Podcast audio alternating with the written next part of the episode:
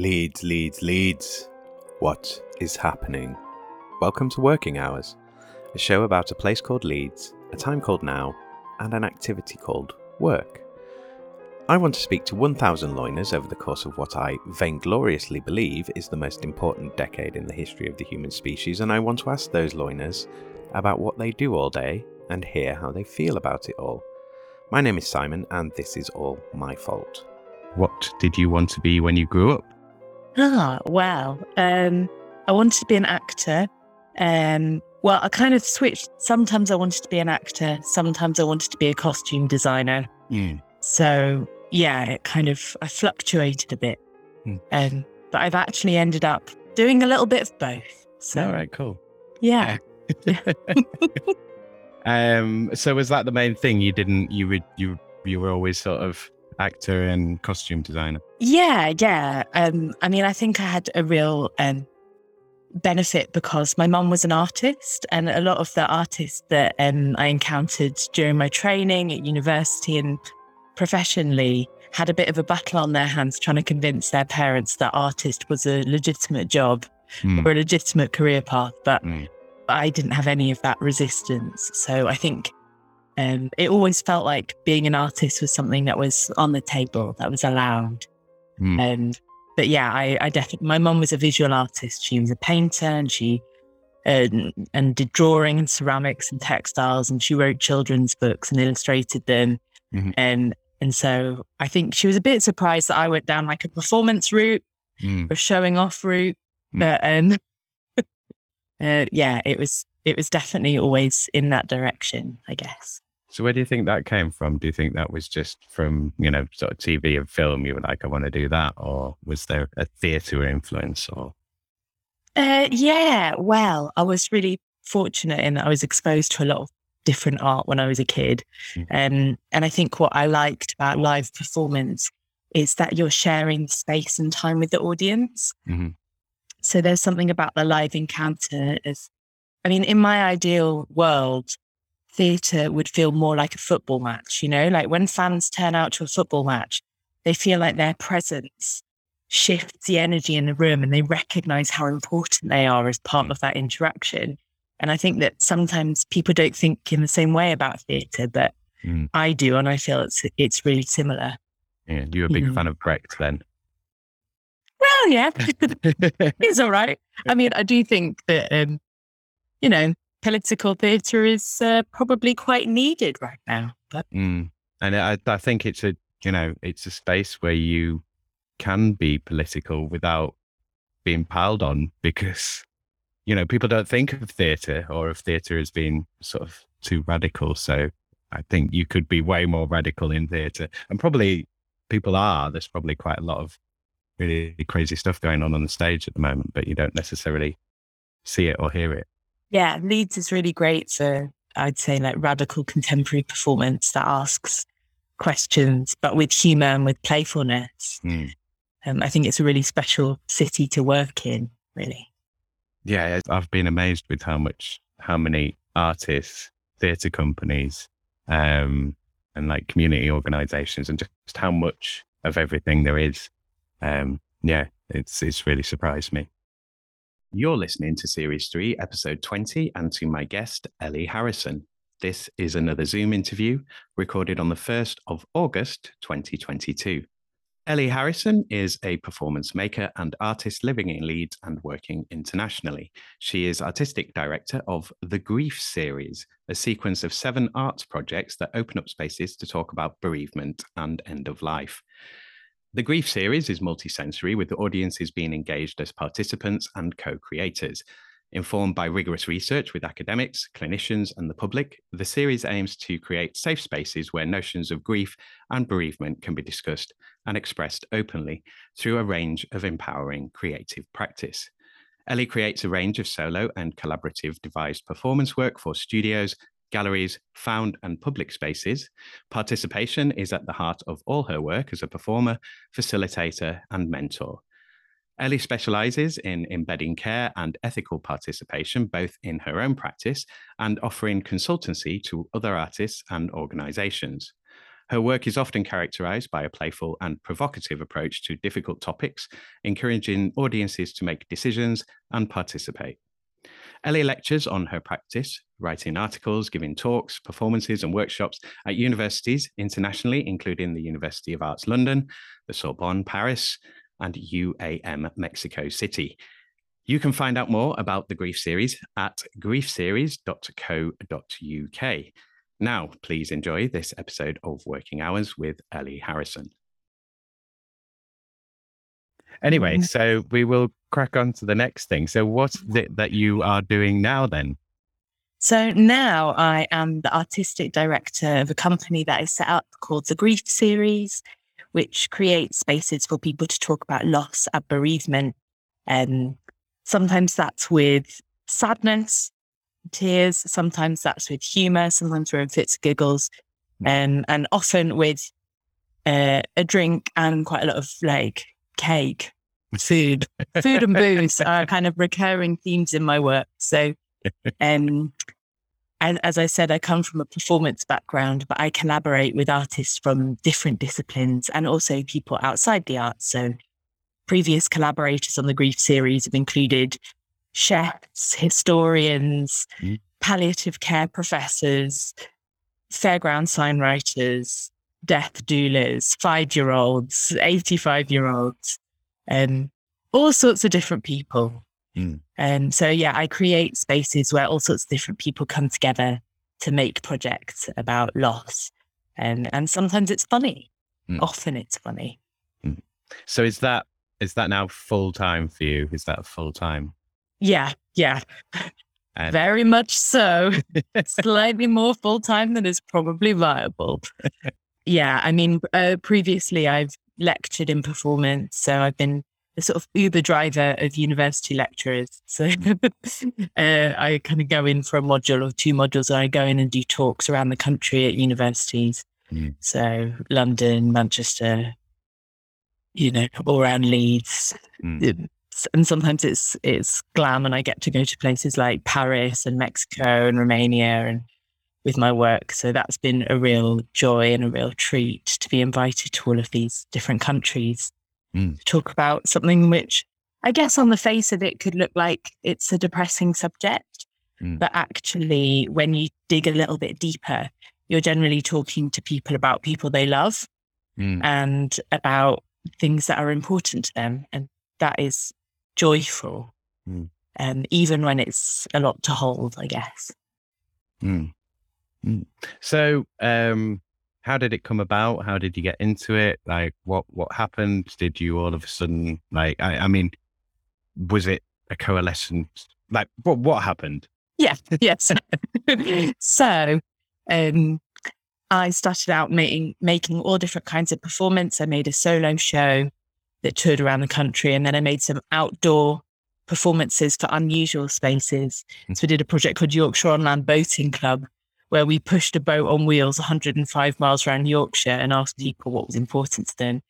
Um, and then for my next show, I decided to make a show about grief because I'd lost uh, quite a few people in my late teens and early 20s, and it had a big impact on me. Mm.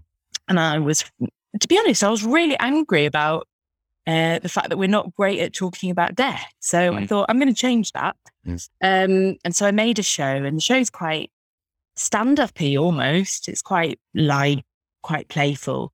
Um, but what started happening was people started coming up to me after the show and saying, Oh, that really reminded me of when I lost my partner, or let me tell you about my dad's funeral, or this reminds me of when I lost my child. And so I had accidentally become a bit of a grief magnet. Mm. And people were being really generous, donating their stories. And I thought, well, these conversations wouldn't be happening without the art as a prompt. Mm. So the art kind of acts as an emotional accessibility ramp into this kind of difficult subject. Mm. But people clearly want a space to talk. And so I thought, oh, uh, maybe I'll do a trilogy. Like a lot of cool kids were doing trilogies. And then I found a seven stage grief model. I looked at a four stage one, a five stage one, and a seven stage one. And because I was young and stupid and bold, I went, I'm going to do seven projects about grief. And for each one, I'll collaborate with a different artist working in a different discipline. And I thought it would probably take me about seven years, but that was back in 2010. And we're now in 2022. And, and the series will be completed in 2023. So it's actually turned into this epic 13 year body of work. And I guess part of the reason that it's taken so much longer than I thought it would is because communities have really picked it up and run with it and made it their own. And as well as the seven projects, we've gone and done projects in primary schools or we've done work with queer churches or we've been invited to conferences to speak in, you know, uh, in international conferences, or we've taken, I mean, the solo show that started it off uh, toured for nine years. Wow. So whilst I was making part two, part three, part four, part five, I was still touring around this show at the same time. So um, it's acquired a momentum that I hadn't planned for, but I'm very grateful for. I hmm. suppose. So you say it started with a piece of work. So I take it, you know, you were driven by your own grief to kind of sit down and write, but uh, I, I would imagine at that point you didn't have the whole of this sort of thing scoped out. So a lot of that's going to be quite a raw, kind of emotional process. Um, mm. Again, that first piece of work out there. Um, what am I trying to ask here? Where, where do I want to go with this? I'm, I, I want to uh, look at how, in terms of that developing, when it became something that became a company, like, was it something that just ran away from you and you followed it straight away? Or was there, like, how much control did you have over it? Was it something that was always guiding you or were you? So it, it, I guess it started off as like a happy accident Mm. Like the show went well. People invited me to perform it all over the shop. Mm. People coming up to me after every single show and talking to me. Mm. And I thought, there needs to be more work. Mm. And then that's when I had the good sense, I guess, to listen to what people were telling me. And I decided to start the grief series. And from the outset, it was seven projects. So, you know, there was a strategy there. There was a sense of I'm going to do these seven projects. They're all going to be in slightly different art forms. You know, they're not all going to be theatre. They're going to recognize that to reach different people, you have to work in different forms.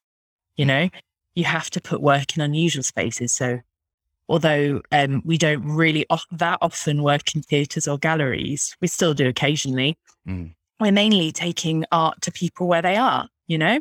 Yeah. So, for example, we built a fun fair about anger called The Unfair, that turned up in town squares and parks, you know. Mm. So someone's just on a dog walk to Kirkstall Abbey and they end up having really engaged conversation about anger and whether it's a positive thing or whether it's always negative, mm. you know? So yeah, there, it started off as accident and became strategy, I mm. guess.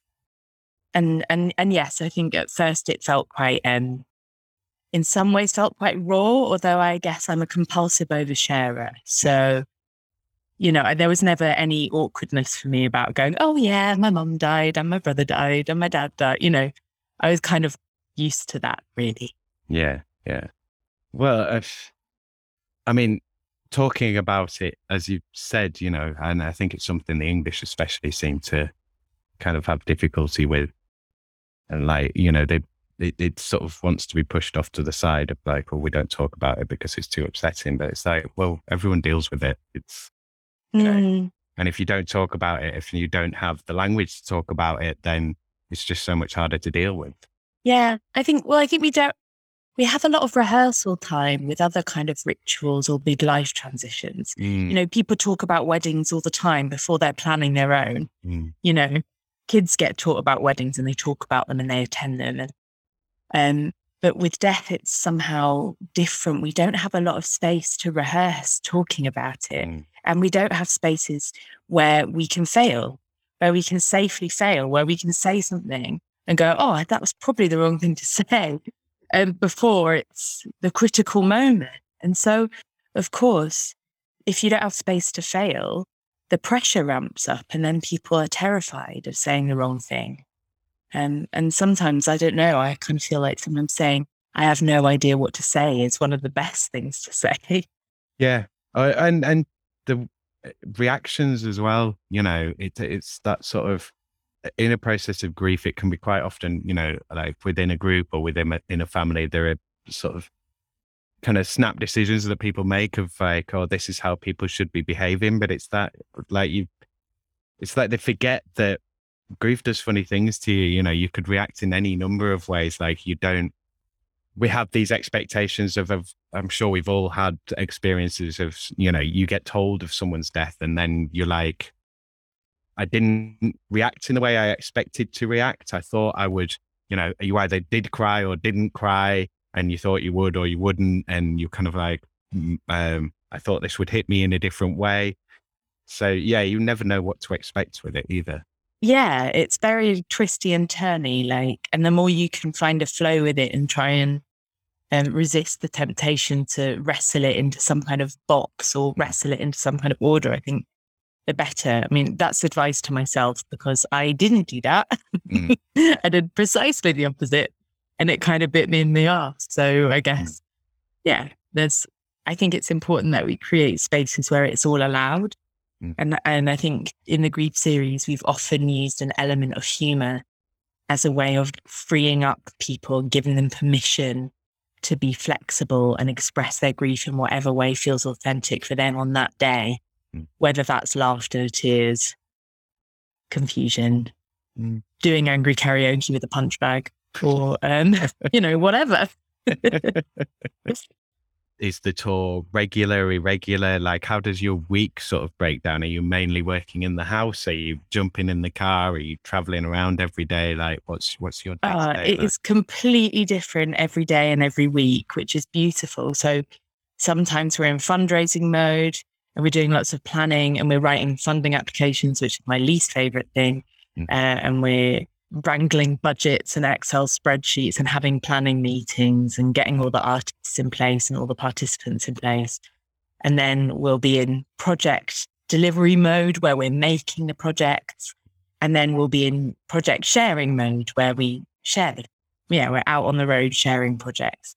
Um, and that can be all over the country historically and abroad. But I guess over the last few years, we've really put our focus on Leeds because I felt at the beginning of the grief series, I was working far more outside of Leeds, mm. and Leeds was just where I slept. Um, so we've really tried to focus on, yeah, being a bit more engaged with the city um, in the last couple of years. Well, no, probably the last four years, I'd say. So 20, since 2018. And um, so we work, we work all over the shop. Sometimes we work from my house, which we kind of Team Grief HQ. Uh, and sometimes as a team, we're working out of the office at Centre for Live Art Yorkshire, Clay on Regent Street. Um, we might be working in a particular space like the Leeds Playhouse or on a on a site. Um, so when we were renovate, we made a, a little museum in a caravan. And so yeah, obviously we couldn't get the caravan into a building. So that mm. required quite a lot of outdoor working. And touring it around uh, required a sturdy set of boots and a good raincoat. So, yeah. So, in terms of the team, then, how many is there of you? I, I mean, I suppose you've got other kind of partners and so on that you're working with because you've got you're doing all these collaborations. I mean, do, do they do you have like a board or a group of people that you work with mainly and then the other collaborators come in or is it all the collaborators working together and that's yeah so we have um so i'm the artistic director and then i'm joined by um, a great producer called rosie clark and a company manager and access assistant because i'm a disabled artist um and then we have sort of core collaborators that work with us on most projects so work with a really incredible designer called bethany wells um, and a really amazing interdisciplinary artist called Matt Rogers, who does film, photography, live performance, pastoral care, um, all of those sorts of things. Um, and then we have collaborators that might visit us or be with us just for that one project. Mm. So, um, yeah, it's a it's a real mix. Um, and sometimes we have small teams. So on a particular project, we recently did a film project with palliative care academics from Marie Curie, and that was just mainly me and Matt working on that project. And um, whereas when we made the caravan, there were 16, a team of 16 artists Mm. and about 12 partners working on it. So yeah, it was. it really the scale is the ver- the variety of scale is a wildness. Mm. Um, and I also mentor other people on their projects about grief. So I'll go in and consult people on the ethics of participation, Mm. how to make compassionate spaces to talk about difficult things. Um, yeah, so I'll, I'll go and work on other people's projects as well, Mm. being Yeah. a kind of um, art nan. Some, someone um, someone called me the Mary Berry of grief a while ago, and I was like, "That's hilarious. I'll have that. I'll take that." In terms of access and being disabled yourself, like how was that something that was always built in and considered as part of your design, um, and therefore part of like how you got funded and sought funding? Like, what? How did that play in? Yeah. Uh, so I was in massive denial. So I, I've had chronic fatigue since I was 11 years old. Mhm. Um, and yeah, it wasn't until 2018 that I started going, oh, actually, this is kind of a problem. Mm. Um, essentially, it got to a point where the work had become so successful that I couldn't keep up. Mhm.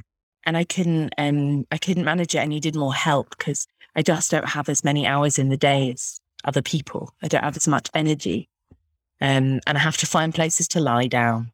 So, so sometimes that Literally lie down. literally lie down. So that's sometimes causes uh, funny looks. I was at um, a hospice conference and I was just about to go on a panel and I was exhausted. So I just went for a lie down underneath the table and several people thought I was a medical emergency. So we've made a sign now that says I'm not a medical emergency. I'm just just having a nap.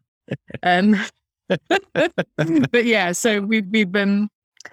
I think there was a lot of internalized ableism that I was carrying around with me, but we're getting better. We have an access assistant now. Mm. We're getting better at um, building rest time into my day, my work day.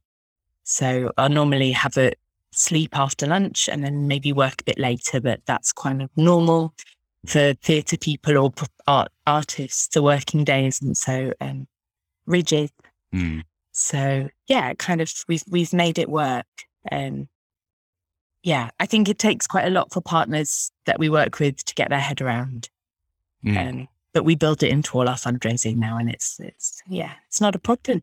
Is it has something that you have to kind of announce it with every new collaborator, kind of like, oh, well, I have this, and this might happen, and and this might go on, and Yeah, and I think I think I probably do have to talk about it more because it's an invisible illness. Mm. So, um, yeah, because because it it will. If I'm, it might be fine for me to walk up three flights of stairs. Mm. If I have to do it four times in one day, it's going to become an issue. So it's it's really um, something that impacts the quantity that I'm amount, uh, uh, able to do at any one in any one day Mhm. but also how quickly I can turn tasks around. And I think, you know, we live in a society that has a sense of hurry sickness, you know, Mm. we're, we're full on capitalism, productivity. Mm. And so trying to encourage people to slow down is Mm. always the hardest thing. Mm. You know, okay, yes, I can do that, but I can't do it for the end of the day. It'll have to be this time Mm. tomorrow. what's the rush? What's the rush? You know? Um, yeah, I mean, my whole thesis is everyone should be working less. Yeah. Do less. Do less. I think I think for a long time I was thinking do less better. Mm. Um, but then I wasn't really living by that. I was doing things in incredible amount of detail with the kind of perfectionist streak. Mm. And but doing just the same as someone that was able bodied. Mm. Um, but we've just dropped me down to four days a week, which is half working. I tend to cheat a little bit when I'm supposed to be resting. I might do the odd bit of research or emails, but it's definitely a step in the right direction. Mm. And because from 2010 to 2018, I was teaching Saturdays and Sundays, extracurricular youth theatre, and then doing grief Monday to Friday. And and yeah, that's it was probably not super sustainable as a work practice. And it turns out I wasn't a very nice boss to myself. Yeah, well, this is, um, you know, and then there's a knock on effect of that you're, you know, you're going to be short tempered or touchy or like not paying attention or, you know, missing the finer details. And then that sort of cascades into kind of other bad working and bad working practices. Mm-hmm. So there's nothing wrong with doing less. If you if you can, that's the challenge. Oh, that is the challenge. That is the challenge. And trying to slow down in a world that doesn't encourage it. Mm, mm. I mean, yeah, I absolutely sympathize with all of that, Chris. I, I was, I've gone from a situation of being really time rich, um, and everything else poor, but time rich, and that was that was great. Um, but you know, now now I have no time. The time is gone. It's evaporated. Yeah. So um, yeah, that's quite annoying. Um, yeah. so I'm thinking of moving on to like the COVID question because I think that'll be kind of interesting. Um, but I think as well, I I don't always bring in the kind of work life balance wellness kind of thing. I've I've done it at various points, but it's not been like a sustained question. So I suppose I want you to kind of think with that in mind, which I think you would be anyway, because that's kind of the area that you're working in a lot of the time. So mm-hmm. if you can kind of think back to going into lockdown, like at what point you locked down, whether it was earlier than other people or whether it was the same time, like how that impacted you, how prepared you were for it. Was it a sudden change? Was it something that you were like, right, I know how to deal with this? Like take us through your your experience and how that's changed your work and working. Yeah, well, historically, um, obviously freelancers, if you're self-employed, you don't, um, if you're off sick, you don't get paid. Mm. So I have been historically very bad at taking any time off whatsoever mm. to the point where once I was in a car accident and I still turned up the next day to teach kids with like bruising down the side of my face. But the beginning teach them or traumatize them. um, a little bit of both, I like to think. uh, I did playfully tell one group that I'd been in a fight and you should see the other person. Um, and I think they believed me for about a split second and then went, hang on, this doesn't smell right. Um, but at the beginning of lockdown, I was teaching at a university part time and I had a cough. And they were like, oh, you know what? Don't come in. Mm. And it was the first paid sick day I've ever had in my oh, professional oh, life. What was that like? Oh, terrifying and glorious at the same time. I felt so guilty. And started planning um, a workshop plan that they could deliver themselves, these poor first years. Um, and then, so I, I locked down a little bit earlier than everybody else because mm-hmm. of this cough, which was just a cough. It wasn't COVID, but it was a pretty scary time for the arts and freelancers in general. And obviously, I employ lots of freelancers. So mm. suddenly, all of our income was swept away. Mm but all of our outgoings, office storage, things like that remained the same. Mm. So uh, I guess we, whilst a lot of people were on furlough or were staying at home, getting creative and making art, all the artists were freaking out and writing funding bids like crazy. So mm. it was a really, really busy time. I mean, I think one advantage is we were used to working from home. I was used to working from home. So I was used to people seeing my house on Zoom calls or Skype calls. And suddenly all the people in the council were like, oh no, I'm going to hide my laundry. um, and or I think there were a couple of us that had a moment of feeling kind of smug. Only a moment before we got back to our funding bid. Um, but yeah, it was a it was a pretty wild time, and I think coupled with the fact that the subject area that I work in there was a time where a lot of the charities and the bereavement phone support lines went down whilst they were switching to at home working. Mm. And what started happening was people started just ringing me up, going, I don't think I'm allowed to go to my mom's funeral. What am I going to do? Mm. Or what are the funeral restrictions in Stockport? And I was like, I don't know, but I'm going to find out. Mm. You know, 7 a.m. 5 a.m. You know, these panicked phone calls late at night, early in the morning, mm. um, just in a kind of grassroots activist way. People were grieving and they didn't know what to do. And they wanted someone that they knew had lived experience of grief to speak to on the other end of the phone. Mm. So I ended up fielding quite a lot of um, Yeah, uh, d- fielding a lot of phone calls and trying to make 10 phone calls so the grieving person only had to make one, you know? Um, doing a lot of signposting, working out where to find up to date information about funeral restrictions. But um, yeah, it was it was certainly it was certainly became acu- I became acutely aware of the fact that my practice sits right where life and art meet. Mm. You know, I think sometimes people think that art is fluffy or a luxury, and actually, the fact that people were picking up the phone to me kind of told me that it it wasn't a luxury. Mm.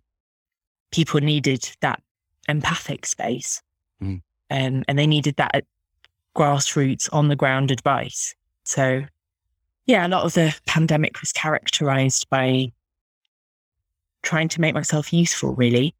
Mm. Yeah, I mean, I, I heard someone describe art as, um, you know, a way of saying what what you can't say. Yeah. Um, and when you were, th- you know, th- talking about the theatre pieces before, I mean, I wa- I was thinking as you were talking then, I mean, you have you have there a tool that can compress time. You know, like if you think of of a process of grief, you know, you you- are doing other stuff through the day. You know, you're working, and then the moments come to you. But if you compress that time, it it you can turn it into a cohesive narrative. You can turn it into things that are recognizable stages and that are processes. But as you experience it, it's like, oh, you know, I'm not thinking about the grief, or the grief is with me, or it's there all, you know, like it turns itself up to really loud and then it'll quiet Yeah. down, or there'll be a background buzz. So Mm. it's that, yeah, yeah. Yeah, I mean, I definitely, uh, yeah, completely. I think there's something, a beautiful thing called the dual process model that kind of describes that process of actively getting on with your life, working, doing those sorts of things, and then processing your feelings. And you sort of switch between, you oscillate between the two different workloads. Mm, Um, the workload of rebuilding your life and the workload of feeling your feelings and trying to process that and integrate the two. mm, Um, I mean, I've always been quite skeptical of the grief, the seven stage grief model from a therapeutic perspective, in that I think it's very possible for people to take it too literally and then grieving becomes like assembling an IKEA wardrobe. You know, I complete stages one to seven and I have completed my grief.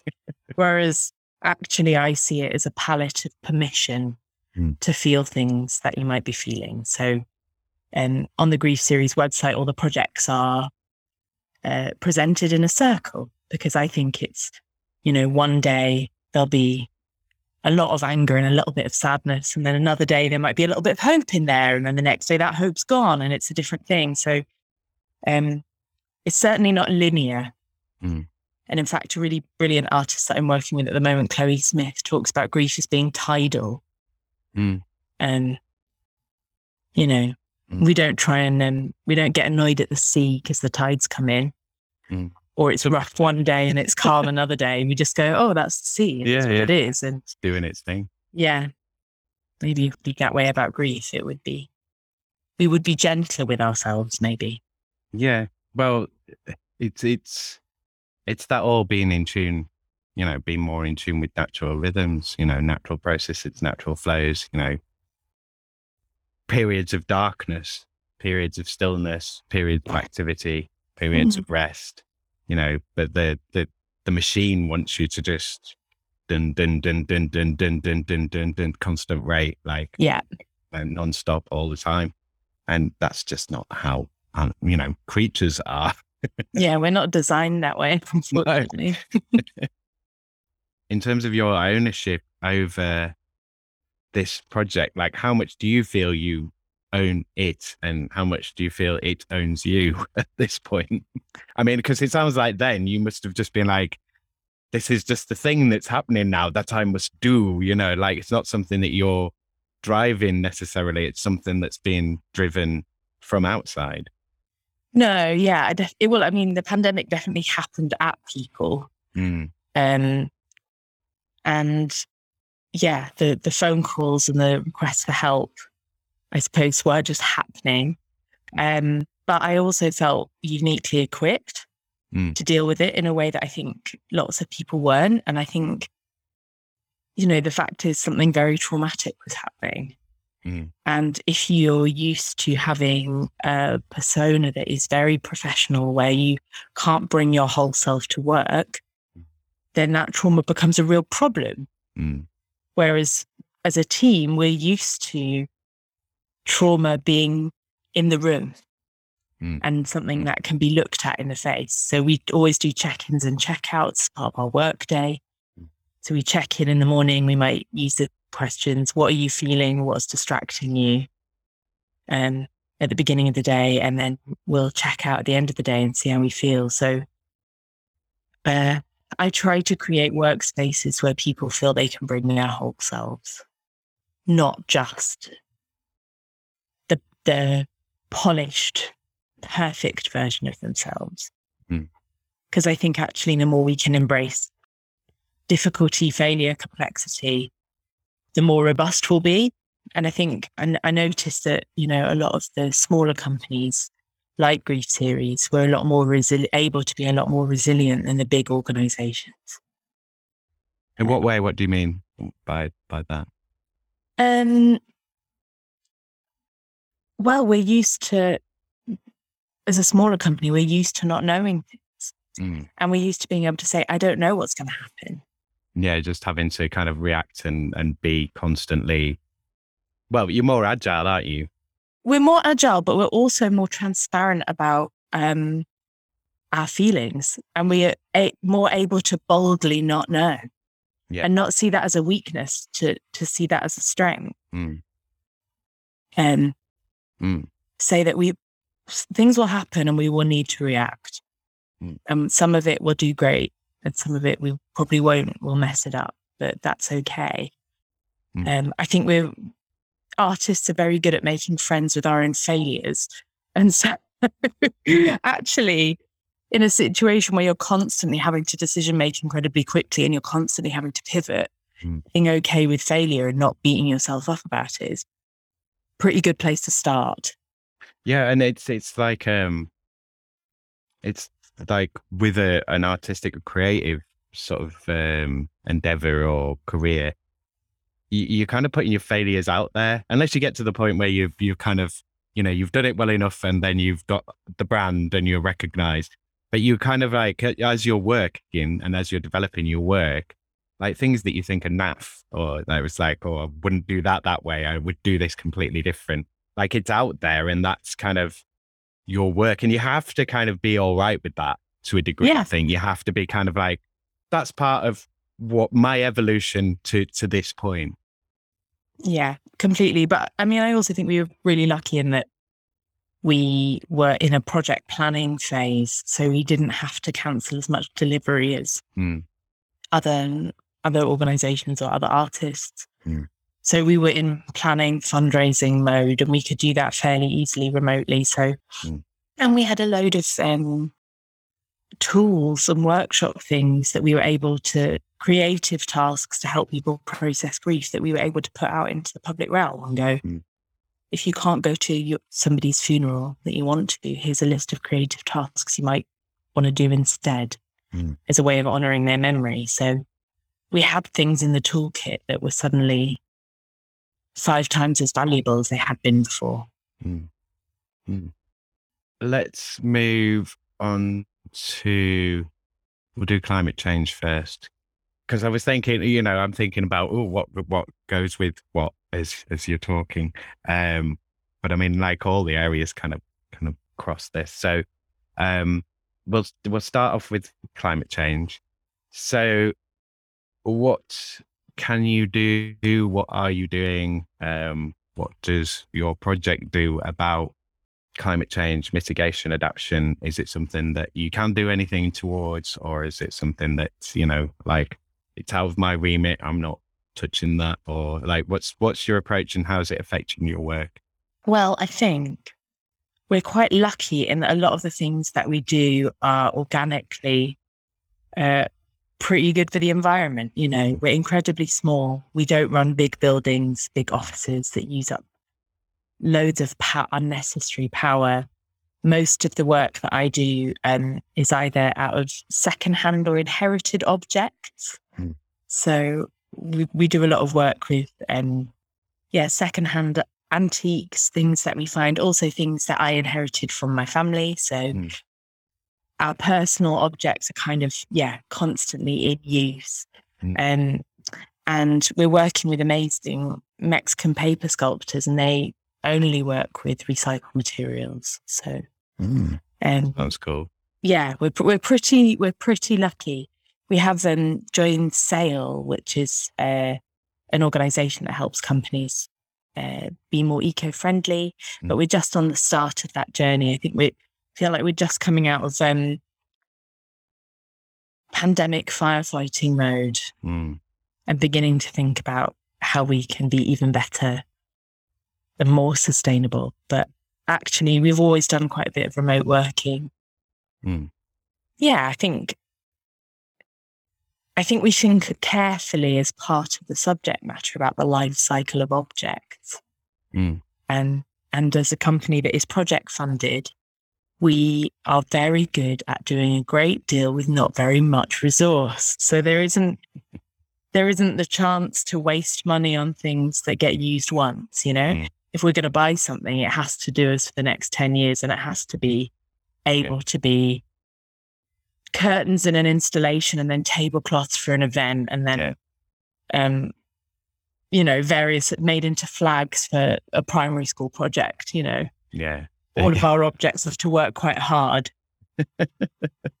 That's good. I mean, I, I, there's a couple of interesting things there. Well, I think it's interesting in terms of you know sort of inherited stuff and consumerism, um, but as well, I mean, like you must have come across the term climate grief, yeah. And you, it must be something that you know is that your work engages with to to various degrees. So if you can talk about that a little bit. well i've actually just worked on a project about climate grief called uh, distant futures and then they're working with different communities and vr to help people think about how we hold climate grief i guess how we create space for those feelings because um it's important that we express them and it's important that we find space to have those feelings because actually i think processing feelings helps us act Mm. ultimately Mm-hmm. um, but how do we create spaces for those feelings so they don't overwhelm us Mm. you know how might art be a good um, machine for hope Mm. and how I should give us tools to create hope when we feel hopeless.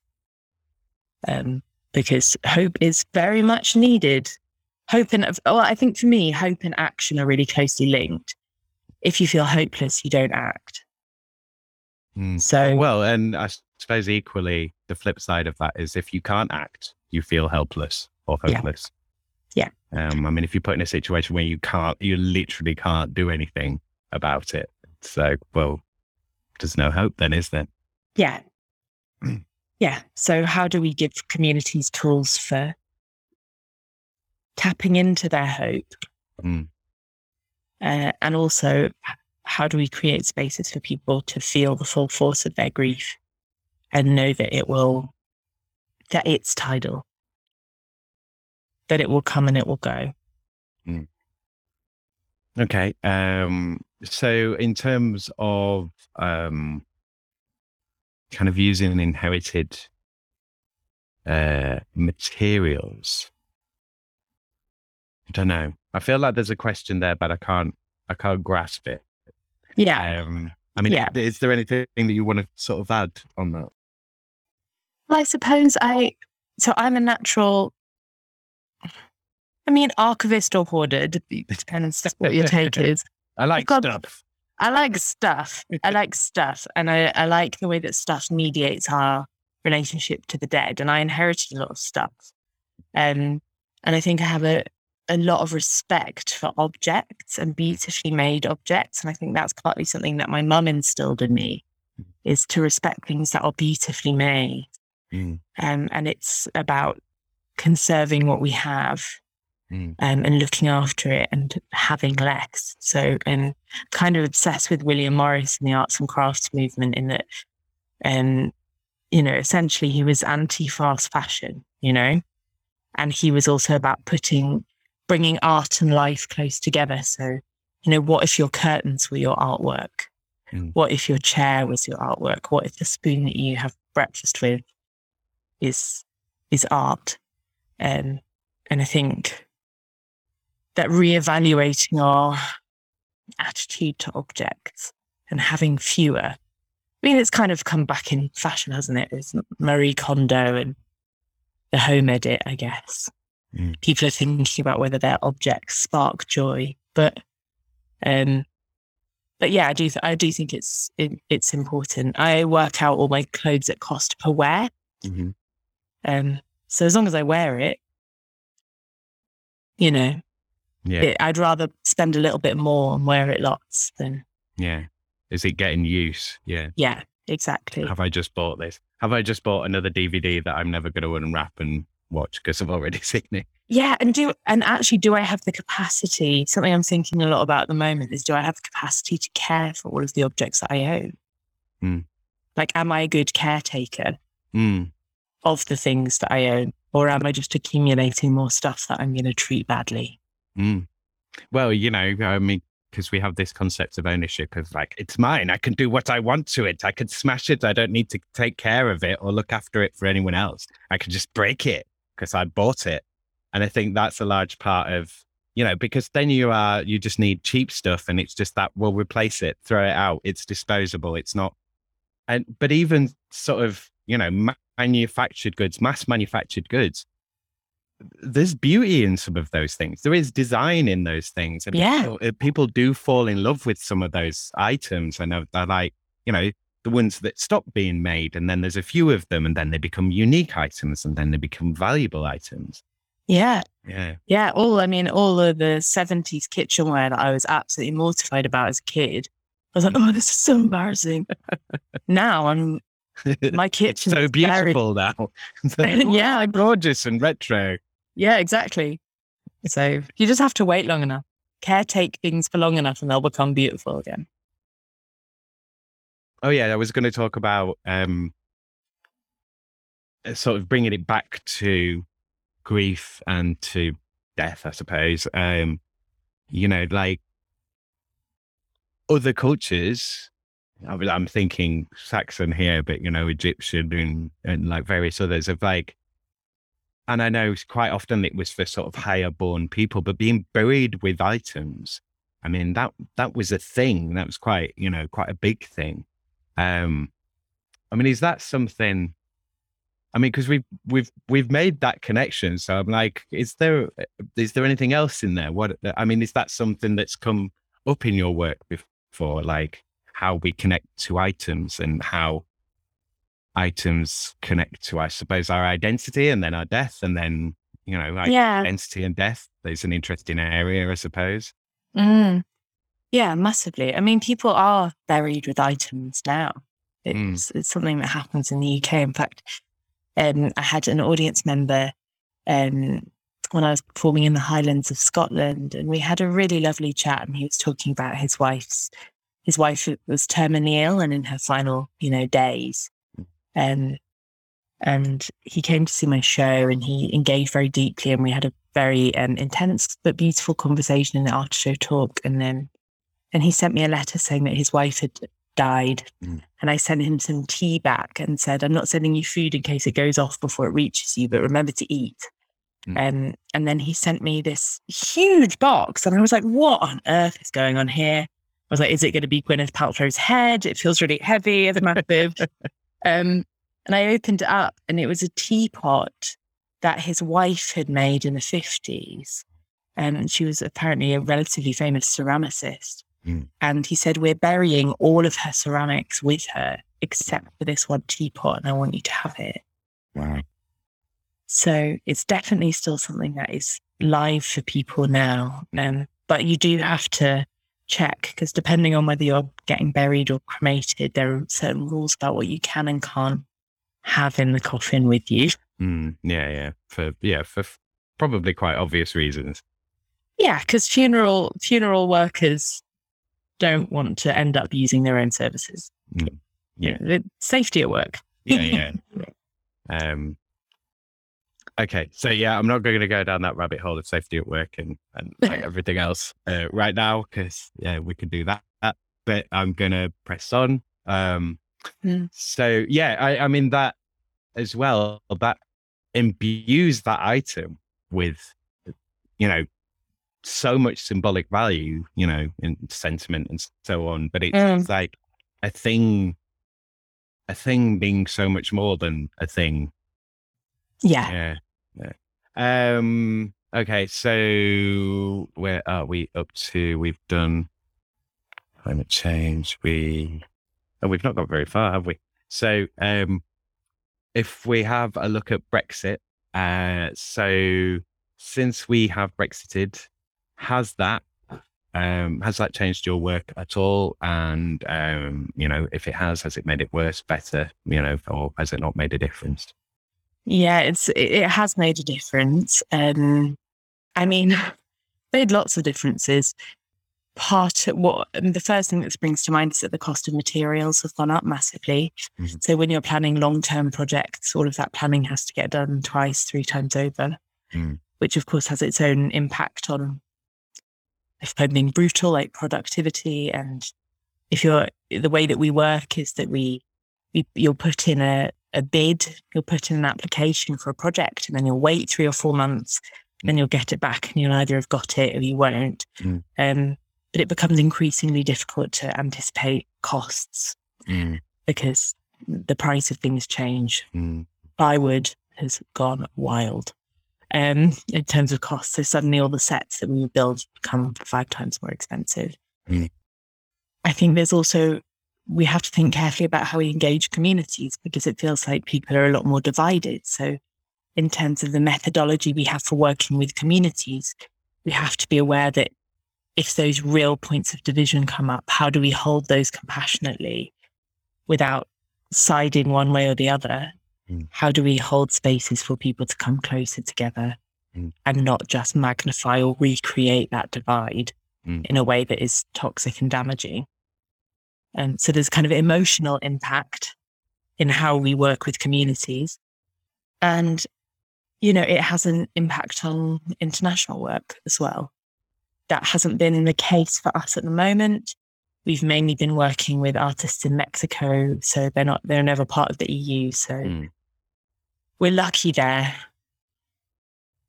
But really, I think the biggest thing is is the emotional impact of how do we talk with compassion when the media likes to stoke division. Mm. Yeah. Um, want to look at social media through um, the amount of time it takes up in your work life. Uh, so, sort of how much time and effort it takes you, and whether you can see or whether the you know whether it's demonstrated to you by resultant action that it's worth that investment? Like is it so obvious that it's just like yeah I, I wouldn't even have a business without social media or is it like well i do it and i have no idea what it's doing and i i think i get some phone calls from it. Like what's what's your experience with it? Yeah, well, I'm really bad at it. So, um, partly because there's times when it feels like it's an organic um, sharing from my practice. So if I'm doing something, you know, the good thing is art's quite often quite beautiful, so it's quite easy to share. It's not like other jobs where it might be more challenging to make your office look Mm. exciting or interesting. So when it feels like it's a sharing of my practice, then it's beautiful and it feels organic. But if I'm, when it doesn't feel that way, I will pick being present with a participant over taking a good image, um, which is a choice and possibly a choice that impacts my bus- business negatively, I guess. Mm. Like it, I probably should be better at social media. Mm. Yeah. do you I mean, I have anyone doing it for you do you do you have a social media person or anything like that as well Oh no, the beauty of the beauty of working in such a small organization is I'm the artistic director. I also write the funding bids. I also uh, wash the laundry for collaborators to stay at my house. I clean the toilets. I do the social media. It's very collaborative.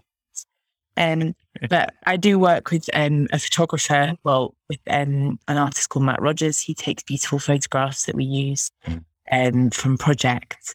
And um, my producer, Rosie, is actually much better at social media than I am and has been doing bits that have been considerably more effective than what I have been putting out into the world.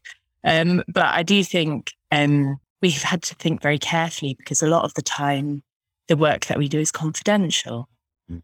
And you can't say, Oh, sorry, I know you were just in the middle of telling me about this really traumatic event in your life, but could you just stop? Because I just want to grab this tear before it falls. Yeah. You know, that's not ethically okay. Mm. So um, we've had to find lots of creative ways um, of working around it to protect participants' emotional safety.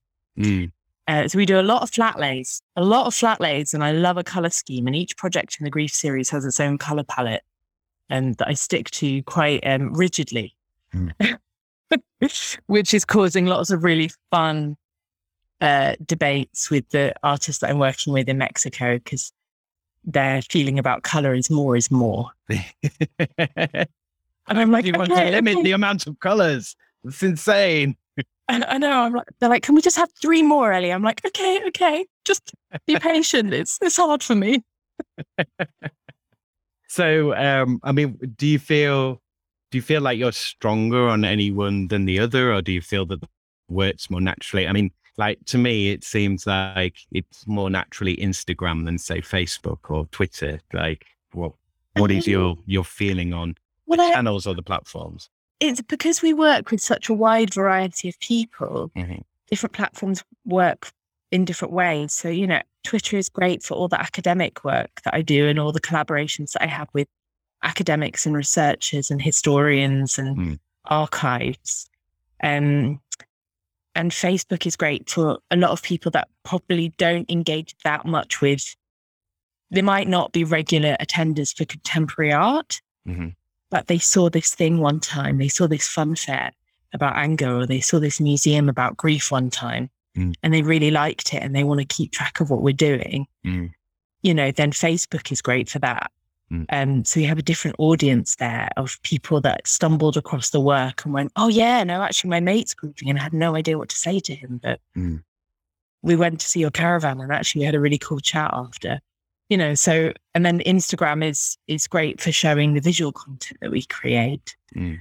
So it, it's a it's a combination. Yeah. So, so you're using it more as a, um, this is work that's suitable for this rather than adapting, you know, like this work needs to be on all of these platforms. It's like this work would suit this platform. And that's, is that how you kind of plan it? Uh, You try Try and Yeah. put everything on everything still. we try and put everything on everything, but I'd say with you know with mixed results. But we also go where our collaborators are. Mm. So for the film that we made about an an amazing research project looking at how bereavement changed during the pandemic, Mm. a lot of that was on Twitter because academics and palliative care professors are on Twitter. Mm. I mean, is it has it been a good way to sort of find collaborators? Has it? Um, I mean, is it good for bringing people in? Has it? Do you? Yeah, it- definitely. you The, know, benefit? the film project w- wouldn't have happened without Twitter. Yeah. Um, and it's also a really nice way of, I guess, letting people in because to the work that we do. So, for example, when we did this project journey with Absent Friends, it, it was quite autobiographical and it dealt a lot with my personal history. And it was nice to be able to give people personal behind the scenes content on Instagram and go, this is me, like back where I grew up when I was a kid. You know, you could have a, an embarrassing picture of me as a child and a grubby tracksuit next to me now, you know. Um, Yeah. yeah. So, yeah, it worked. It worked well in that way. And and when we were in Mexico, when we've done our research visits to Mexico, Hmm. it's a great way of sharing what we're seeing and transporting people to that space with us. the other side of social media, you know, so I think anyone can kind of recognize the experience of, you know, you go on a platform, you're going to post something. If you're on the actual platform itself, and then all of a sudden you, you know, it's 10 minutes later and you don't know why the hell you were on there in the first place. And um, so uh, the sort of getting lost or like the, the other side of the scrolling side, the social side, the interacting with other people's posts, um, the, you know, building followers manually, that kind of thing. Like, is that something is that something that you only pay pay attention to potentially early on or is that something that's kind of active and ongoing? Like once you get to a point of building an audience has it felt that it's kind of grown organically or is it something you han- constantly have to you know put the work in and and do the manual labor on? I'd say it grows organically and it's particularly good for research actually. Mm. you know when i there, there might be an artist and i'm really or research and I'm really excited by the, their thought processes. I don't quite know how we might work together in future, but if I follow them, I can see, I can look for those points of crossover and they go, yeah, oh, yeah. Actually, they've just done a call out. I'll respond to it. Or, mm. um, oh, I've just seen this opportunity that w- which would be a great opportunity for us to collaborate together. So, mm. yeah, it happens. It happens organically, but I don't spend an awful lot of time mm. time there. Yeah, and I suppose as well, like you don't really you don't really follow anyone unless you are expecting to have some kind of engagement with them. Like I know I've I've talked on here before about, you know, sort of people all the stuff of yours that gets seen, but you don't know who's seen it because they haven't interacted with it. So they've seen yeah. it, they've or they might have seen all of your stuff, but they've never interacted, so you've no idea. Yeah. Um, but you know they're following you ultimately at some point, so they can give you a like or something because they mm. they they're connecting to something else there, I suppose. Yeah. So, uh, well, I suppose it, it links back to what you're saying of, you know, you, you're waiting for those opportunities to kind of work together or to, to have that interaction. Yeah. And I also feel like it's become a bit of an informal archive of the co-authored nature of the work. So, mm. um, we did a project, we did an ofrenda. So in Mexico, people build ofrendas during Day of the Dead to commemorate people they've lost. Mm-hmm. And we did a remote ofrenda um, in 2020 and in 2021 that the general public could add to. Mm-hmm. So they would send us their photos and memories of people they lost, and we would add them to a to the ofrenda that was in a shop. Well, it was in the um, it was in a large window of clay, Centre for Live Art Yorkshire. Mm-hmm. And so every time you walked past, there would be a new photograph and a new memory added by a member of the public. Mm. And it was nice to be able to share those on Instagram and and it becoming a sort of an unofficial archive of the work mm. and a way of people who couldn't, who were still, were people that were immunocompromised and maybe couldn't travel to see the ofrenda itself, but they could see it online and see that their contribution had been honoured. So yeah, that was very joyful, joyful time in our Instagram feed for us. Mm. If there was a universal basic income, how would that affect your work? And would you still be doing the same thing? Would you still be doing it the same way if you were still doing the same thing? Like what what would a UBI change for you? Ah, UBI would be the dream, the dream. The we spend a lot of time applying for funding. Mm-hmm. And if we had UBI, we would spend less time applying for funding and more time working with communities. So I could spend less time wrangling Excel spreadsheets and more time talking to kids about people they've lost, you know? Mm. and I would like it that way. Mm. So it would completely be a game changer. And it would also mean that we, a lot of the collaborators are marginal in some way. Mm. So we're a group of people that have lived experience of trauma. Mm. We're making work in unusual spaces, not in the big Barclay theatres and galleries. Mm. Uh, we're disabled, we're queer, we're women, mm. you know, and and actually UBI would take a massive load of pressure off people that are already fighting lots of structural societal barriers. Um so it would be it would be great in terms of leveling the playing field a little bit. Mm. Um and it would also mean that I could reclaim a sense of intuitive making. So when I was an emerging artist, I would sort of do something and not quite know why I was doing it. I'd be sort of I guess what from the outside would look like messing around with an idea. Yeah. And and now that I'm more established, because of the funding structures, you have to know four months before your first day on a project how many seven to nine year olds in Gipton are going to take part in your project. Yeah. Uh, and how many days work it's going to be for everybody involved. Yeah. And also, whilst it's important that we make a compelling case and that we're not wasting funds, it does rob it of a, the ability to be surprising and organic. Mm. And so a U- UBI would change our process and actually, I think, make it way more responsive. Mm. Because if if a community had a crazy idea halfway through the project, Mm. we could go, yeah, okay, let's go with it, Mm. rather Yeah. than I'm sorry, we that's not what we've said we're going to deliver. Yeah. I mean, we're pretty good at talking to funders who have a good relationship with our funders, but they're pretty up. They trust us. Mm. But UBI would make a massive difference. Do you get any corporate work? Any sort of, or I, I mean, or or organizational stuff? I mean, do organizations sort of? I don't know. I could imagine maybe if you, if there'd been something terrible at a workplace, maybe then it's like we need we need this. But I'm just wondering if you do get any, uh, like maybe CSR money or you know, like any sponsorship or Yeah, we haven't really done much corporate work. It's not because there's not potential there, I suppose. Um, because we're so values driven, Mm, that would narrow the amount of corporate work we'd be able to do because we'd need to find corporate partners that um, we felt were radically inclusive, mm, that uh, that shared our values. mm. Um, so yeah, the, the, yeah, we're, we're- at the moment we're we're trying to get off that project funding treadmill.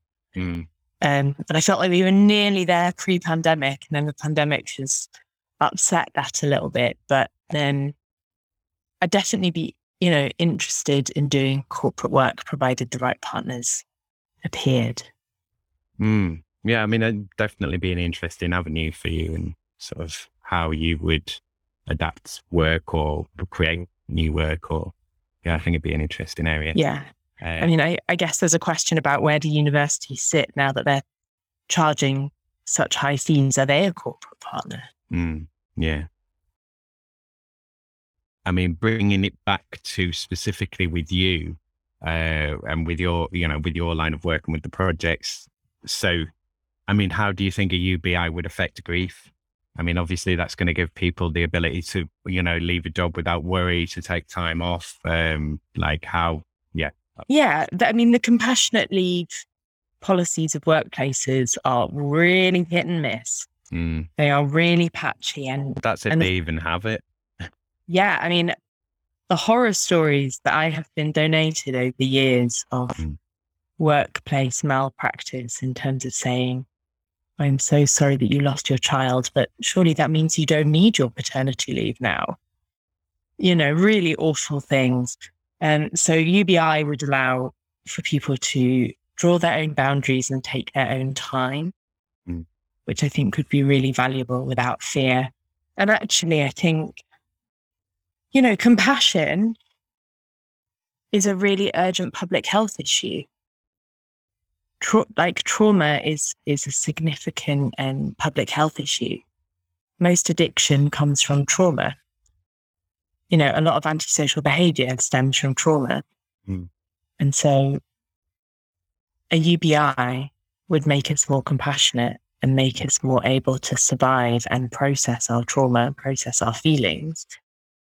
And you might see all sorts of amazing transformations happen within society. Like, I don't want to be too utopian, but you know, imagine if people had everyone that um, needed counseling had the money for it. Mm, But at the moment, if you've got a choice between them, the cost choice between an hour of therapy and a bottle of vodka is uh, not really comparable, right? So, And to be fair, the vodka sounds more fun. Uh, in the short term, in Yeah. the short term, you just you just do the crying later. yeah. That's that's what it is. It's delayed. It's delayed. Yeah, yeah. Well, you can't avoid. You can't avoid the. You know, it's worth doing the work because you can't run away from your feelings. They will get you. You know, you do. Oh just, yeah. just setting yourself up for a fall if you don't sort of sit down and listen to yourself Yeah. and deal with how you feel. Um, Yeah. there's something else I wanted to go into there. Go on. Sorry, if you're gonna. No, I was just going to say there's a really wonderful book that uh, is very trendy at the moment called The Body Keeps the Score, which is all about how trauma lives in our bodies. And um, I think UBI would allow us to be more present in our bodies. Mm. Mm. And I, I think what you said there, um, I can't remember what what your terminology was, but it, like I was thinking of it in terms of um, like just oh, you, when you were talking about trauma, and I was thinking just pain, you know, like just uh, you know the connection between trauma and addiction and different forms of addiction, but a lot of it is just pain, and it's uh, it's pain relief. You know, it's that I don't want to be in pain and grief is is the same you know like with the stages a lot of it is pain avoidance it's like well i'll be angry and then i don't i'm not in pain if i'm angry. I'm not in pain if i'm in denial. I mean we haven't gone through your sort of so the seven stages that we're using so we should probably get that in here so it's on on the recording. So uh, yeah so if you want to sort of take us well just list off the seven from the seven stages. Okay, so uh, let's see if I can remember them off the top of my head. This will be fun challenge. i'll count them. So, uh, denial. No, it's it, there's one that's like shock and denial. That's the first one, right I think. Yeah. So when you you just can't make contact with it. Yeah. Um, then there is like oh, what's it called? De- It's something like depression, loneliness, and hopelessness. It's Okay. really snappy yeah titles. There's anger, okay anger and bargaining. Yeah. Um, Anger and bargaining together, not separate. I think so. Okay. Oh, geez, you've right put me on the spot. Uh, if you'd asked me Should we leave like it? I would. we could just get it. 2013, I'd, I'd be able to reel them off. no, I'll have to get back to you. There's definitely acceptance and hope in there. There's the upward turn, which is just before acceptance and hope. So we've got seven and six. Uh-huh. I think we're just missing five, right? That sounds about right. I've stopped counting. But it's a palette. It's not a linear process. It's not a. St- it's not stages. It's a Yeah. palette of things you should have permission to feel. Well, even with the stages, it was like, well, you could be in any one of these at any time, and even like, you know, you can be any any couple of them. It, you can veer within and, uh, and Oh, yeah. between all of them. So, Yeah, s- sometimes within an hour. So Mm. yeah. Mm. but that is really great homework. I should probably, before the end of the grief series, just do some revision on that. well, I mean, it shows you haven't had to think about that part of it for a bit because, you know, otherwise you'd just be, you know, be straight off the top of your head. I should probably, what I'll do is I'll put it in, um, I'll put it in the intro. So we'll cut this bit out and then I'll Oh, stick it in great. the intro in. Uh, Great. But also, if you want to keep it in me not remembering, I don't, I'm not worried about that. yeah. Fa- well- failure is fine. if you could change any three things about your work, um, so you know, regardless of budget, you can go as off the wall as you want, or you could be like, I'm perfectly happy, wouldn't change anything. So, any three things about your work, uh, what would you change? um, we would be in receipt of core funding. Mhm. And so we wouldn't be living on the project to project treadmill, Mhm. which would allow us to work slower and to do more research. Because generally, I think the more research we do at the beginning of the pro- project, the better the output for participants. Mm. Um, but when that research gets squeezed, um, the project then becomes not as securely grounded, like the foundation isn't as strong. I would.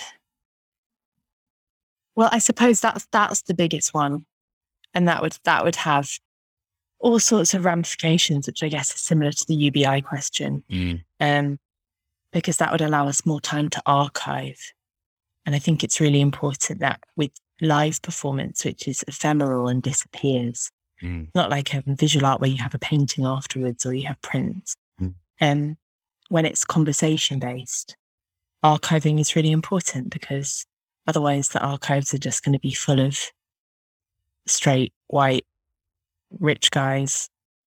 And we need all sorts of different people and all sorts of different lived experiences in our archives. And I suppose it's just, um, where I'm getting to. I'm nearing completion of the grief series and I'm thinking about what the legacy is. Um, so, uh, time to, I guess the second change would be time to adequately and respectfully honor all of the participants by archiving the project in the most beautiful, thorough, rigorous way possible. Um, that would be something that I would change rather than having to squeeze it in amid, amidst funding bids and meetings. And and the third thing I would change is uh, the homogeny of funding boards. yes. I would want a more I wonder if that has any connection at all to the type of things that get funded. I wonder. I wonder. Mm. I wonder if it might. Um, yeah, so I would I would hope for more diverse um, leadership teams in arts organisations. Mm. Mm. I mean, uh, so uh, sort of going back to kind of funding and UBI. Um, I mean, do you think what I want to what I want to sort of go into there is, you know, like arts funding. There's a level of with arts funding, they want to be uh, some of it's kind of like we want to be community oriented or we want to be spotlighting this or we want to be doing that and then there's loads of it that's just like you know opera for wi- for rich people and cheaper tickets and like nice theaters for them um and like so and from the ubi side i mean you know the kind of should art paying for itself like if it's inherently valuable then should it always be losing money like um I'd just like to get your thoughts on that kind of area of because you've kind of opened the door with the the funding board. So, uh, I mean, do, would the ideal be that you just had the money to put the art on and you you do the art, and then the people that engage with it engage with it? Because I mean, I suppose there's something to the the marketing, getting people to hear about it and getting them in and trying to make something that they do engage with, you know, like that they're willing to spend money on because they're like, I really like that. I, uh, Well, actually, 95% of the work that the Grief series delivers is free at the point of access because Mm. I'm not interested in making work just for rich people. mm, Um, I want to make work that my friends and my family might see, be able Mm. to see or access. Mm. Um, so for me, it's it's that's where things like Patreon become interesting because that way people that can afford to pay mm, can and support the work, but it's not. But a ticket price doesn't become a barrier, or it doesn't become a tool to keep someone in the room when they don't want to be in the room. mm, Because once you spent your, I don't know, I'm thinking about how much a West End ticket might cost. Once you spent your hundred pounds, Yeah.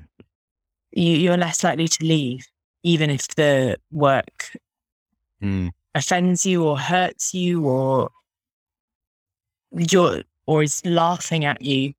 yeah. You You, know, want to get your money's worth. So, well, Yeah. paid for this. I've paid for this.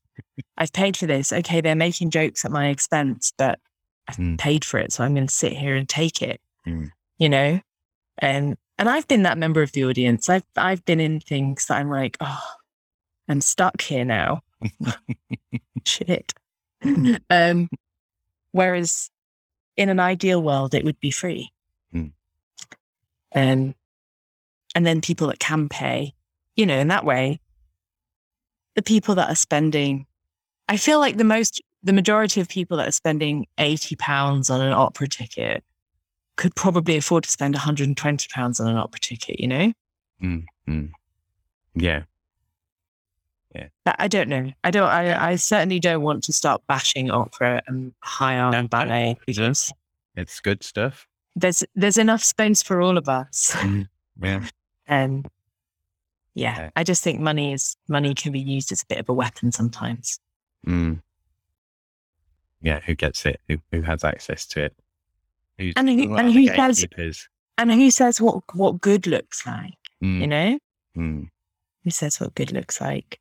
I mean, if it's even if it's managed by ti- ticket sales, I mean, your ticket sales are dependent on, you know, having the marketing and having, you know, getting the word out, getting people knowing what it is and wanting to see it and, you know, having that buzz. And so, I mean, that's an expense in itself, getting that. I mean, you know, or even from word of mouth, then that's, you know, it has to be good enough and you have to have the right people there that they are going to talk about it and talk to the right people about it. That, yeah, it's actually about relationship building, isn't it? And I think sometimes larger organizations have ideas from the top Mm. that are like, oh, guess what? We're going to do this project on this community, at this community.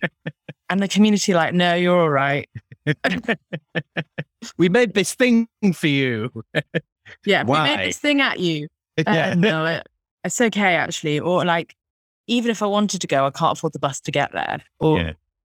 even if I wanted to, I've not got the childcare to make that viable. Yeah.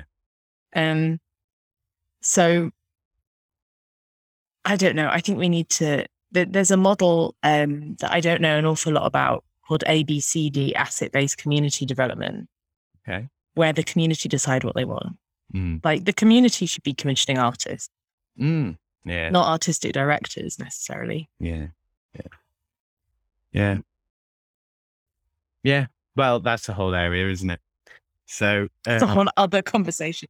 Yeah. Well, so I, I mean, I'm pretty much done with my questions. So I, I, you know, I didn't say this in my spiel. No, normally I'll, I, I turn it over to you to kind of, if you want to add anything, if there's anything that we haven't discussed that you'd like to talk about or anything that you want to promote, if you want to do, you know, like give us your socials at this point and just, yeah. So this is your time to do with what you would like. So yeah, over to you. so I suppose um, we have a web project. I've never made a web project before. Mm. um, from Journey with Absent Friends called Explore the Journey. Mhm. So there is some free art that you can go and wander around. It's a beautifully illustrated map and it has videos and writing and photographs and you can dip in and out. You can spend two minutes or two days. I recently got a message from someone saying, I just spent two days. I didn't mean to do that. I just went to the website and then got really into it. And but you you can find that and then also more information about our work at griefseries.co.uk and we're grief series on Instagram and Facebook and and and on Twitter. And then I also am Ellie Meg on Twitter. So you can find me there too. Um, And Patreon. and Patreon yes. Good remember. Thanks Simon we've set up a Patreon so if you have money to spare and think it'd be nice to uh, help keep all of our activities free, then you can sign up to that Hmm. and get one of our lovely emotional baggage bags. yeah, we're nothing without our beautifully designed grief merch. Yeah. Um, and and actually, I'm just going to ask you one really quick question Yeah, sure. which is uh, what art are you consuming? What is your cultural diet look like at the moment? Are you eating lots of uh, junk art, like which is great, Mm. trash, Mm. or are you consuming nourishing, worthy art? What are you? Uh, well, I've just started playing a game called Citizen Sleeper, which is a role playing game on the PC. Um, so, you know, robot in space, wandering around trying to, um, like, you know, make friends and influence people and discover secrets and get off to a new world and try not to get killed and all of that kind of stuff. Um, I spend far too much time on YouTube. I don't watch like I don't watch film nearly enough as I should, like because film's supposedly my thing, and I don't sit down and watch them enough anymore. Although I did watch Dirty Rotten Scoundrels again yesterday, which was good fun, and yeah, a fair bit of podcasts. Yeah, so not not the best diet. Varied, varied junk. No, that that is not a beige cultural diet, Simon. That's varied. You've got at least two of your five a day in there, I reckon. Mm, I should be reading more. I've got some cracking books. I've just got uh, David Graeber's new book, his final book with uh, David Wengrow. Um, Amazing. Uh, what's that called? The uh, hang on, I have to get it now. Dawn of Everything. Oh, that's So That yeah, sounds- Dawn of, Dawn of Everything. That's going to be amazing. I'm really looking forward to that. Um, and then I've got another one, uh, which is the Club on the Edge of Town, oh, yeah. Alan Lane, about Holbeck, uh, I believe. And there's a great quote on the back. I love this. There are children in Holbeck without crayons, living in the city with an opera company, an opera company paid for with money from all of us. Until everyone has crayons, no one gets opera. That's what I believe. Like, yeah, good. Uh, and it's got a quote from Lem Sissay on the front. So if it's good enough for Lem, it's good enough for me. yeah, yeah. It's I, I read that a couple of weeks ago. Is it good? Yeah. Yeah. Yeah, it's bold as well. It's bold. Doesn't doesn't take any prisoners. cool. Yeah, Mm, nice. So looking forward to reading them. yeah. Uh, but I do have to read more. I, I've been terrible. I need to consume some proper culture again. And I haven't been to the theatre for a while. I have been since lockdown, but uh, yeah, I went to see Hedwig and the Angry Inch, Yeah. uh, which was really good. Did you see that at the Playhouse? Yeah, with Davina. Yeah, it was really good. Jamie, who's the director, is one of my collaborators and Oh, right. Chosen Family, actually, which Nice. is wonderful. And yeah. Yeah. Anything else that you want to add? Any other questions before I wrap it up? Um, I don't think so. Just uh, thanks for inviting me to chat to you. Thanks for taking the time and thanks for uh, having the patience for me messing up. And It's okay. It gave me the perfect opportunity to watch a, a horror film all about grief. It's great. yeah, yeah, you were watching Men, weren't you? So Yeah. was uh, yeah, what's your uh, sort of summary? Well, quick capsule review. It's Mar- it's Marmite. Right. Okay. You're gonna love it or you're gonna hate it. hmm I have a I'm a massive fan of uh, looking at the interior design within films. Mm.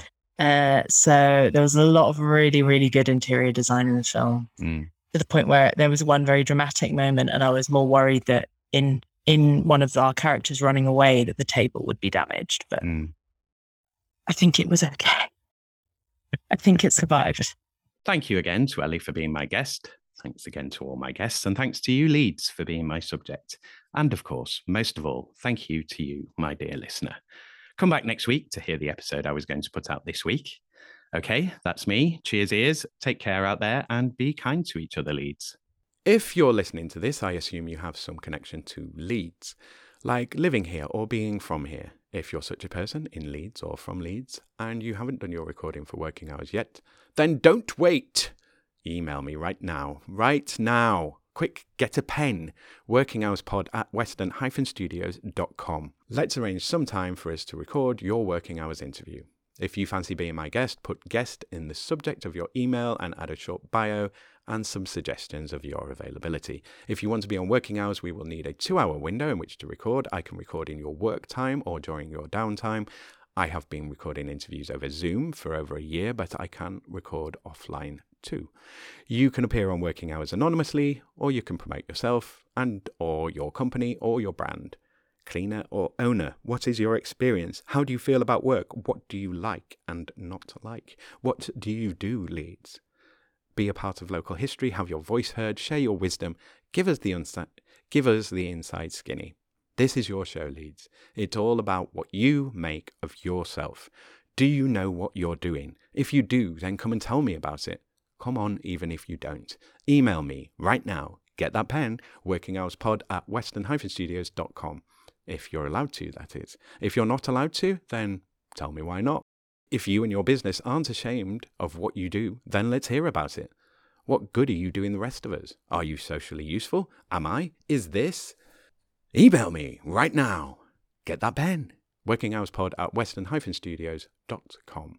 Send me feedback, questions, comments, and queries about working hours. What is happening, Leeds? Follow this show on Twitter at Working Hours 3 and on Instagram at Working Hours Pod Leeds to find out when episodes are being released or use the hashtag Working Hours Pod to find me on either. Um, I'm also on Facebook, but I hate it there. Um, I'm also on LinkedIn linkedin.com forward slash in forward slash Simon hyphen Treen, or you can go to my company page, which is uh, linkedin.com forward slash company forward slash Western hyphen studios. If you want to make a podcast in Leeds, whether it's for a cause, a publicity campaign, a product promotion, and or your passion projects, then get in touch with Western Studios for support, advice, and guidance on anything podcasts. At Western Studios, you can work with a real loiner who is actually in Leeds that you can actually work with on making podcast content. So don't wade through articles and videos and podcasts about how to make podcasts. Western Studios can just make your podcast with you or even for you. Western Studios can take on your podcast admin, recording, editing, transcription, whatever. Tell me about it. I really want to hear from other failed screenwriters such as myself to look at making your material as audio content. So if you have an old script hanging around, and again you are Leeds based, then get in touch. I'd love to hear from you. Uh, ditto to performers and actors who might be interested in doing voice work. Got an inkling that you'd like a podcast but you don't know where to start? Then hit me up at makemypodcast at western-studios.com and we'll start making your podcast. The first hour of consultation and pre-production will be free for you, so get in touch and let's have a chat. Save the hassle, save the headache, and make your podcast with a Leeds-based in real-life podcast producer, me, at Western Studios Leeds. Once again, please let Working Hours get big and strong by joining its Patreon. Support Working Hours by becoming a champion on Patreon for a pound a month. You can also chat to me about the show, and God, do I need to find someone to talk to about this. Go to patreon.com forward slash working hours pod right now and sign up, please. Please remember to like, share, follow, and subscribe to this show. Every little bit helps. Tell your gran, tell your housekeeper, tell your gardener, tell your parole officer, tell your boss, tell Leeds, and I'll see thee next time. Working Hours is presented, edited, and recorded by Simon Treen for Western Studios Leeds Limited. The music was The Bees from Chopin's Etudes, which is in the public domain and was taken from musopen.org.